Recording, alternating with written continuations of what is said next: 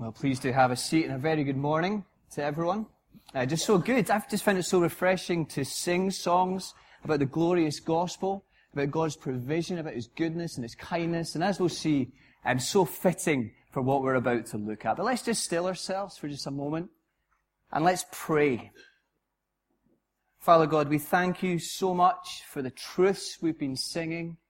And Father, we ask that you would come and that you would abide with us. Thank you for our time together this morning. Help us now as we turn to your word to fix our hearts upon you and to fix our eyes upon your Son, Jesus Christ, in whose name we pray.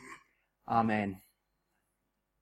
Amen. Well, I wonder just by show of hands, um, who here has done a marathon? Wow. Okay, there's about five. Um, Robert, what marathon have you done? Edinburgh? Paris? Oof, oof. Yep. There's a hand over here. Did I imagine that? Fiona. A little bit of a marathon. Excellent. so did anyone watch the London Marathon last week? Yep. Bits of it. It was on during church, so I hope you got the highlights.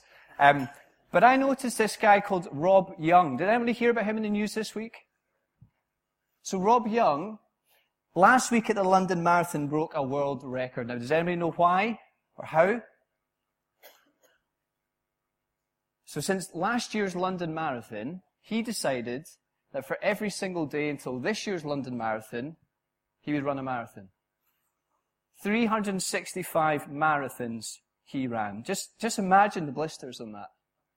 365 marathons. I hate the thought of doing a marathon.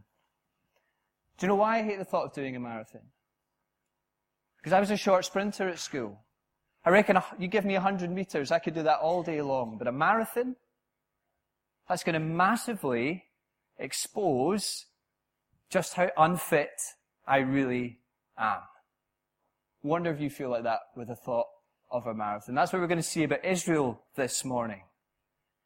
They are tried, they are tested, they are put through their paces, and they are found to be massively unfit.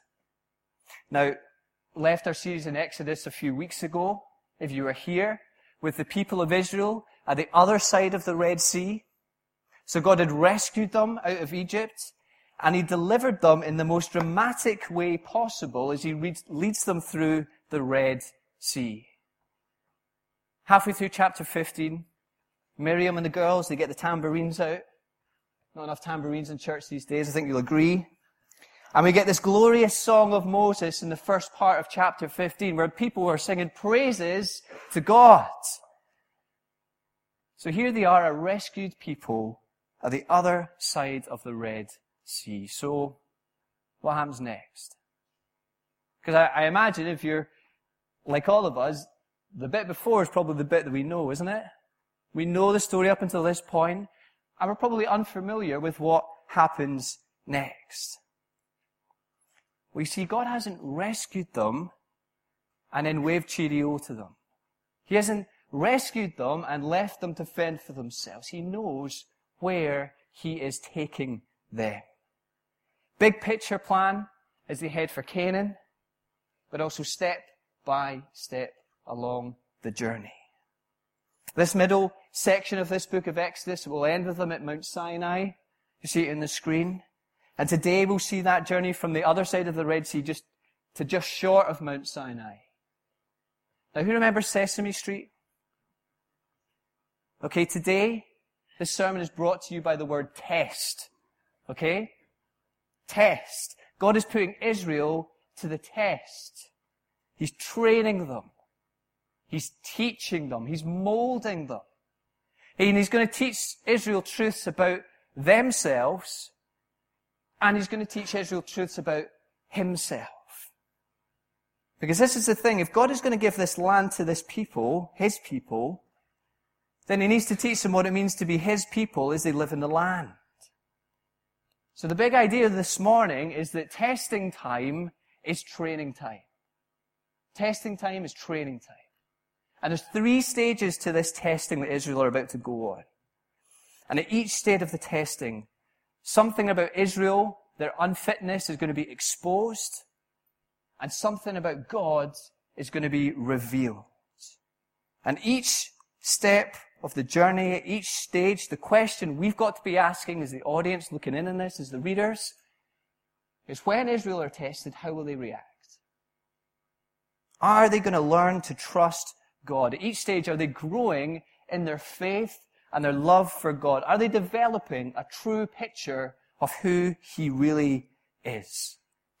So here at verses 15 to 1522 to 1527, we see stage one, test one, Marah. So Moses leads the people into the wilderness only for them to find no water. Problem. They are thirsty. So how are Israel going to react? Well, verse 21 of chapter 5, if you've got it there, like we said, this is what they say. They, they sing, sing to the Lord, for he has triumphed gloriously. They've seen God at work. And then three days and three verses later, grumbling. What is exposed about Israel? Israel are forgetful. And this is going to be one of the big tests for Israel in the wilderness. Will they remember rightly?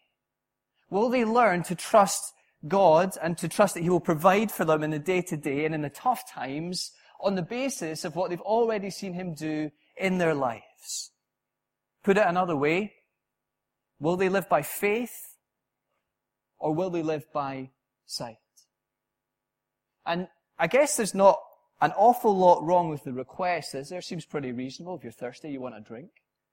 But it's the manner and it's the tone in which they ask it that's the issue. They moan, they complain, they murmur. The point is, it's not just the water that's bitter. Their attitudes and their hearts are bitter as well. How quickly Israel forgets. And how quickly we forget. Don't we? You know, I wonder how we're doing at remembering rightly. How are we doing at remembering rightly? How are we doing at cultivating a heart attitude that remembers and gives thanks to God for His goodness and His grace to us? Now, this is what we do, don't we, when we pray together, whether it's in small groups or whether it's the prayer meeting. We've got plenty of prayer requests. But how often, friends, do we not stop to thank God for the ways that He's been at work in our lives. Because the fact of the matter is that Israel don't remember rightly, and because they don't remember rightly, it causes them to grumble. And grumbling is a heart thing. Paul Tripp, he calls the heart the steering wheel of every single human being. You know, Alex and I we uh, went down to Bath a few weekends ago. We took the tram. Love the tram, by the way. But do you remember that whole hoo-ha with the tram when it was here? Yeah? And if nothing else, did that not expose that as a people and as a city and as a nation, we love to grumble, don't we? We love a moan. We love a rant. I was watching with Chloe up the other night. I was watching Have I Got News for You? Slating the politicians that are standing for election in a few days' time. Slating them. We live in a nation that loves to grumble. Friends, can I suggest that this is one of the key ways in which we as the people of God can stand out and be distinct from this country and this people that we live in? That we don't grumble. That we don't moan, that we don't complain just like everyone else. Would that not be an amazing testimony to the transforming power of the gospel and of God in our lives? Would that not be an amazing testimony to a transformed heart. That we don't grumble. And instead of grumbling, let's pray. When you catch yourself grumbling, whether it's in the church, whether it's in here about stuff, whether it's in the world, check your heart. What's going on deep down? Israel forgets. What is God revealing about himself? He is a God who leads. You see, this, this plays itself out in a few ways. God leads Moses towards the piece of wood, throws it in the water, water becomes fit to drink. God leads the people by his words. Do you see that? That God desires obedience from his people. And you'll notice that that word test comes up. This is what God is doing to his people. What will they do with his words? Will they obey it? Will they listen to it? Or will they reject it? And this is what God says. This isn't something that Israel have to figure out for themselves what he wants them to do. Look at the words that he uses. Listen carefully. Do what is right. Pay attention. Keep it. And so the tension of this section is, will they do it? See how that plays out in a second. God leads them by his word. God leads Moses to the staff in the water, sorry, rock in the water. And he leads them to Elim, a place of refreshment, a place of joy. Do you see what Moses is trying to tell us there? God knows his people. God knows what they need. God knows where he is taking them. What amazing grace God shows to this grumbling people. That's the lesson of Marah. That Israel is faithless, but God is faithful, like we were singing earlier. Israel forgets, God leads. Testing times are training times. And so they travel from Elim, chapter 16, we find them in the desert of sin. I'll be honest, sounds like a place none of us should really want to go to. Desert of sin. The question is, are they learning? Are they growing in their faith in God? Are they learning to trust Him? Well, the way they behave, absolutely they are not. You notice there's a downward trajectory to these stories. Now, would you notice as well that the grumbling has now spread to this whole community? That's what grumbling does. It's infectious. Little warning for us there. Let's not be the one who spreads the grumbling. What is exposed here about Israel? they are a denying people. And you'll see in this episode they deny two things. Firstly, they deny the past. Verse 3. If only we had died by the Lord's hand in Egypt. There we sat around pots of meat and ate all the food we wanted. But you have brought us out into this desert to starve this entire assembly to death. Now, is that really what Egypt was like? Now, we looked at it, didn't we, a few weeks ago? Do you remember the, the words that were coming up? The images, slave masters, harsh labor, death. And not to mention that small matter of a genocide attempt on all the baby boys. Remember that? And what are these guys interpreting it as? Oh, we had all the meat that we wanted. We had food aplenty back there. We were in, we were in paradise. So they're rewriting the past. They're harking on about the good old days. The good old days, they weren't good old days. So why are they calling them good old days? Why are they exaggerating the past? Well, they exaggerate the past because they are discontent with where God has them in the present.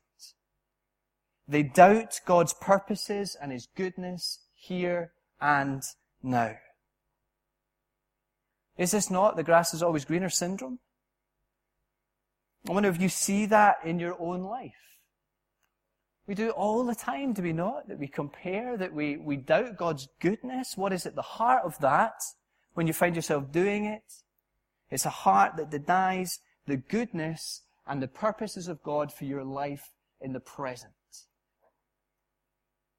Israel deny the past, and Israel also deny the sufficiency of God. You see how God supplies them with an abundant supply of manna? The way it was described here, wasn't it? That it's language at verse 18, you see it, that they had their fill, they had enough, no one was short, no one was hungry. This was an abundant supply of manna. Two tests of obedience here for Israel. Both the same thing, really. Will they trust and will they obey God's words? Firstly, God says to the people through Moses, don't keep the bread until morning. Eat it all, don't keep it for the next day. Now what's that all about? Or would it not teach them that they wake up every day with nothing? And so their first thought is not, what am I going to have for breakfast? And they look to the corner of wherever they're sleeping, and there's the bread. That's what I'm going to have for breakfast. They wake up with nothing. Is this not going to teach them to wake up and instead of looking over here, they look up to God for their daily provision. Lord, I am wholly dependent on you today to provide what I need. That's what he's teaching them. He is to be their everything. And isn't that a great lesson for God's people to learn? It's the first line of the Lord's Prayer, isn't it? Give us today our daily bread. You know, Tim Keller would say that the gospel isn't the ABC of the Christian life, it's the A to Z of the Christian life. We need God every moment of every day. There was a reason Johnny picked that song to sing, Abide with me. Lord, I need you every hour. Our dependency on God, this is how it works out in our own lives. It's not to be a mere afterthought with your elevenses in the busyness of life, okay? It's to be an every moment of every day thing. It is absolutely central. You know, it was said of William Wilberforce that he used to walk around with a small stone in his shoe. And every time he felt that small stone, it would remind him to pray. It reminds him that he is a dependent being. Love that illustration. Don't know if I'll go for that one, but it's a good point, isn't it? He is a dependent being. So will the Israelites obey God's words? Well, kind of. Some of them do. Some of them don't. Verse 20. See, it's not just the bread that stinks, their obedience does as well. Second test. God tells them to gather bread for five days. Why? Because on the sixth day they'll gather twice as much, because on the seventh day they'll be resting. It's a Sabbath rest. Again, are the people going to trust God? Are they going to obey His words? Well, some of them do, and some of them don't. Verse 27. See what's going on here? Israel disobey because they deny God's goodness. Israel don't trust because they deny God's sufficiency. Now, I wonder if that's a lesson for us here this morning. Is there some area of our lives where we're not obeying what God has said? And behind it is because we don't trust Him. We don't know His goodness. Well, into this situation, what is God revealing about Himself? He is a God who sustains. He gives them manna. Verse 31. You see how Moses describes this? This is wafers with honey. So this isn't kind of Tesco's, Tesco Savers beans that he's given them here. This isn't, this is the good stuff he's given them. This was nice to eat. That's what Moses wants us to know. Again, do you see God's goodness? And this wasn't a one-off provision. Verse 35. God provided manna every day until they are in the land, until they're in Canaan and they're living off the produce there. You know, there's that lovely little snippet in the book of Joshua. Joshua 5 verse 12. He tells us that the manna stopped falling the day after the day they ate from the produce of the land. God's sustaining provision, God's everyday provision. Do you see his protection here for his people? Do you see his love and his care and his concern for their well-being? God didn't leave them to fend for themselves. He provided every step along the way, everything that they needed. Alex and I went for a meal on Wednesday night, I think. Um, first night we'd been out without Chloe, weird. Looking at your watch every five minutes, wondering, should we go back? Anyway, we had baked camembert. Oh, amazing. Cooked cheese, I think it might be my new thing. Incredible. The tastes were amazing. But two hours later, my stomach, completely forgotten about it. Where's the cereal? I need some cereal. This is what's happening here. Israel, eat this manna day on day. They go hungry again. And Jesus, picking up on this imagery in John 6, he says, I am the bread from heaven. I am the bread of life. Whoever comes to me will never go hungry. And whoever believes in me will never be thirsty. Now we live in a, a Mick Jagger world, don't we? I can't get no satisfaction. A world where we chase all sorts of things looking for lasting joy. But what do we find? We find bubbles, don't we? They fly so high they reach the sky and like my dreams, they fade and die. Jesus truly satisfies the cravings of our hearts. This is what he's saying. Jesus gives us life, and he gives us life to the full. Do you know the bread of life? Do you know what it means to have Jesus satisfy that inner craving? Do you know what it means for your restless heart to find purpose and to find contentment and to find identity in Him? You know, Moses also tells us here that they put some of it in the tabernacle. Tabernacle that would journey with them, God's presence with them to the promised land. Now what's that about? They put it in the tabernacle so that future generations would know that God provided for them. God provides. Because this message needs to be passed on. And I wonder how we're doing it, passing on the message of God's goodness and His provision in our lives. You know, are we, as a people, are we sharing stories? Are we in each other's lives so that we know that God is at work? Are we telling each other testimonies about how God has been at work? You know, I love hearing stories. We heard um, the Camerons were up here, weren't they, a couple of months ago, telling us about how God was at work in their lives, in their day-to-day lives. How is God at work? Are we passing this message on? God gives. God is gracious. That's the lesson of the manna. Israel denies, but God gives. Because testing time is training time.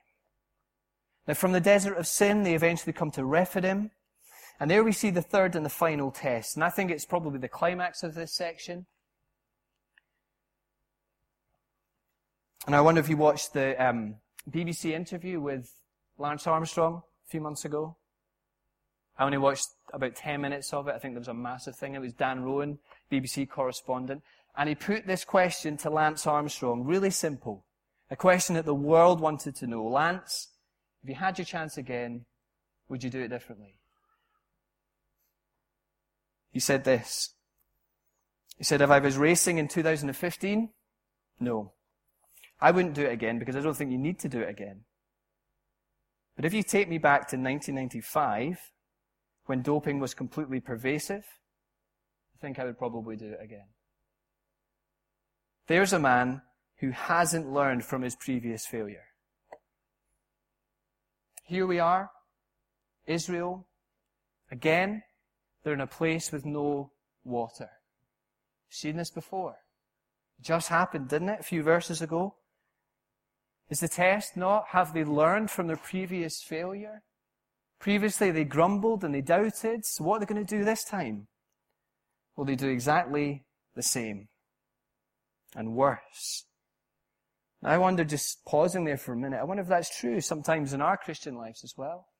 Do you find that the same stuff is, is the same lessons are coming up again and again and again. And I wonder if we're learning the lessons that God is trying to teach us. What is exposed here about Israel? They are a hardened people. They quarreled. Now that's not kind of some kind of friendly fight amongst brothers. Okay? It's got aggressive undertones to it. They are disputing with one another. And what they're doing is they're bringing a charge against God. They're putting God in the dock. You see, it's quite accusatory, isn't it? What they say, quite demanding. They say, give us water to drink. And what's behind it is a hard, hard and callous hearts that have turned away from God. They are bitter. And behind the demand lies doubts. Do you see how they, that finishes at 17.7 with the question? Is God really among us or not? Is God really with us? Does he really care? That's what's behind the demand. How do we know that God is for us and God is not against us? That's the question. I'm reading this uh, great book just now on public speeches. It's by a guy called Phil Collins. Not calling in the air tonight, Phil Collins. The guy who used to be Tony Blair's um, speechwriter. And what he's doing is he he's analyzing famous speeches from history. And I read this the other night. He talks about the Martin Luther King moment. Okay, we all know what the Martin Luther King moment is, don't we? In four words, I have a dream. That's all he needed to say, the Martin Luther King moment. Now, if you're American, especially, that is a moment that defines something of your nation's history, isn't it? A legendary moment in the life of a nation. Well, Israel, as a nation, they have a moment to look back on. It's not a Martin Luther King moment, it's a Massah and Meribah moment. And this episode right here becomes synonymous not so much with liberty, but with loathing. Because the people, there is a deep distrust of God in them. Moses picks up on this in Deuteronomy. The psalmist picks up on this in Psalm 95. The writer to the Hebrews picks up on this at Hebrews chapter 3. All with the same warning to their respective generations, learn the lesson. Hebrews 3, if you can see that on the screen, then if you can't, let me just read it out. This is what the writer to the Hebrews says to his generation. So as the Holy Spirit says, quoting Psalm 95, Today, if you hear his voice, do not harden your hearts as you did in the rebellion. During the time of testing in the wilderness, where your ancestors tested and tried me, though for 40 years they saw what I did. That is why I was angry with that generation. I said, their hearts are always going astray, and they have not known my ways. So I declared on oath in my anger, they shall never enter my rest. Then the writer to the Hebrews, to his generation, he goes on and he says, See to it, brothers and sisters, that none of you has a sinful, unbelieving heart that turns away from the living God, but encourage one another daily as long as it is called today, so that none of you may be hardened by sin's deceitfulness. Do you see what he's saying? He's telling his, he's telling his generation of God's people, don't make the same mistakes that the Israelites made in the desert.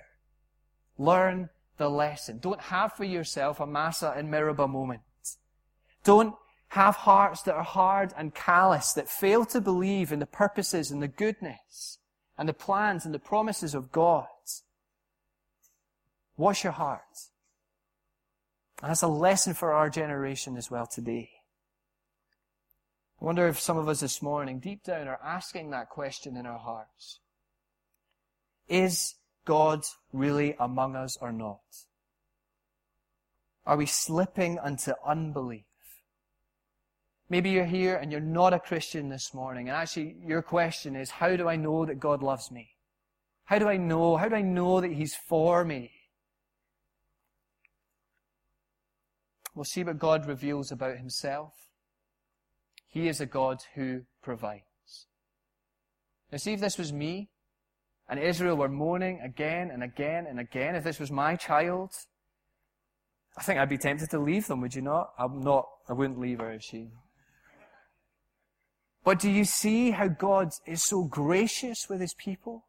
Do you see how he's so patient with his people? They ask, is the Lord really among us or not? It's almost as if God says, to answer that question, look to the rock. This is what happens. Moses goes to the rock and he strikes it and out comes life-giving water to a people who are going to die if they don't drink. That's how you know I'm for you. It's almost as God is saying. And Paul picks up on this in 1 Corinthians 10. And he says that the rock is Christ. That rock was Jesus. Now, how on earth has he got to that conclusion? It's an inspired word. It must be right. So how has he got there? We see Moses strikes the rock and out comes life-giving water. Jesus struck, killed, and John records for us in chapter, um, chapter 1, I think it's chapter 19, I've written one, that as Jesus was struck, and as he was pierced, out came blood and water. His point, John's point, Paul's point, that through the death of Jesus, through the striking of Jesus, we have life. That is the wonderful news of the gospel. How do I know that God is for me? How do I know that God cares for me? How do I know that He loves me? God would say to that generation, God says to this generation, look to the rock. The question for us is, have we drunk from the rock? And have we received life from its life-giving water? Paul writes in Romans 9, He who did not spare his own son, but gave him up for us all, how will he not also give us all things? Romans chapter 9. We mustn't doubt the sufficiency and the goodness of God. How do we know that He loves us? We look to the rock. You see, testing time is training time. Just as we bring a few of these things together as we close. To see how God takes us, His people, through afflictions, to help us see our own helplessness, to help us bring our own self-confidence to an end, and to teach us to exclusively trust in Him alone. That He doesn't beam us up magically from the trials and the pressures of life, but He uses them to demonstrate our complete inadequacy and His complete dependability. You know, I wonder as we've looked at His Word this morning, what has been exposed about your life? What areas are you unfit in? Maybe you've got a lack of patience. Maybe you're going through that just now. You, you lack trust in God's perfect and good timing. Maybe you've got misplaced identity in a job or a relationship that's let you down. Maybe you need to learn that and understand and grasp your identity in Jesus Christ. What has God revealed to him, you about himself from his word? His unfailing provision, his purposes, his goodness. What is God teaching us this morning? I hate marathons. I hate being put through my paces. But I know it's good for me. Let's pray together.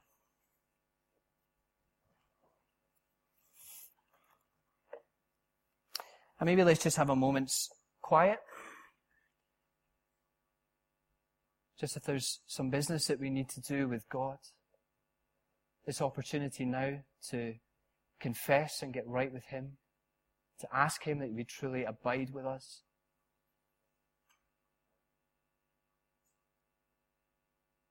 And so, Father, we just close with the words of that hymn that we sang earlier and declare that great is your faithfulness. O God, my Father, there is no shadow of turning with you. You change not, your compassions they fail not. As you have been, you will forever will be. Lord, help us by your Spirit to trust you more, to know you more intimately this week, we pray. In Jesus' name, amen.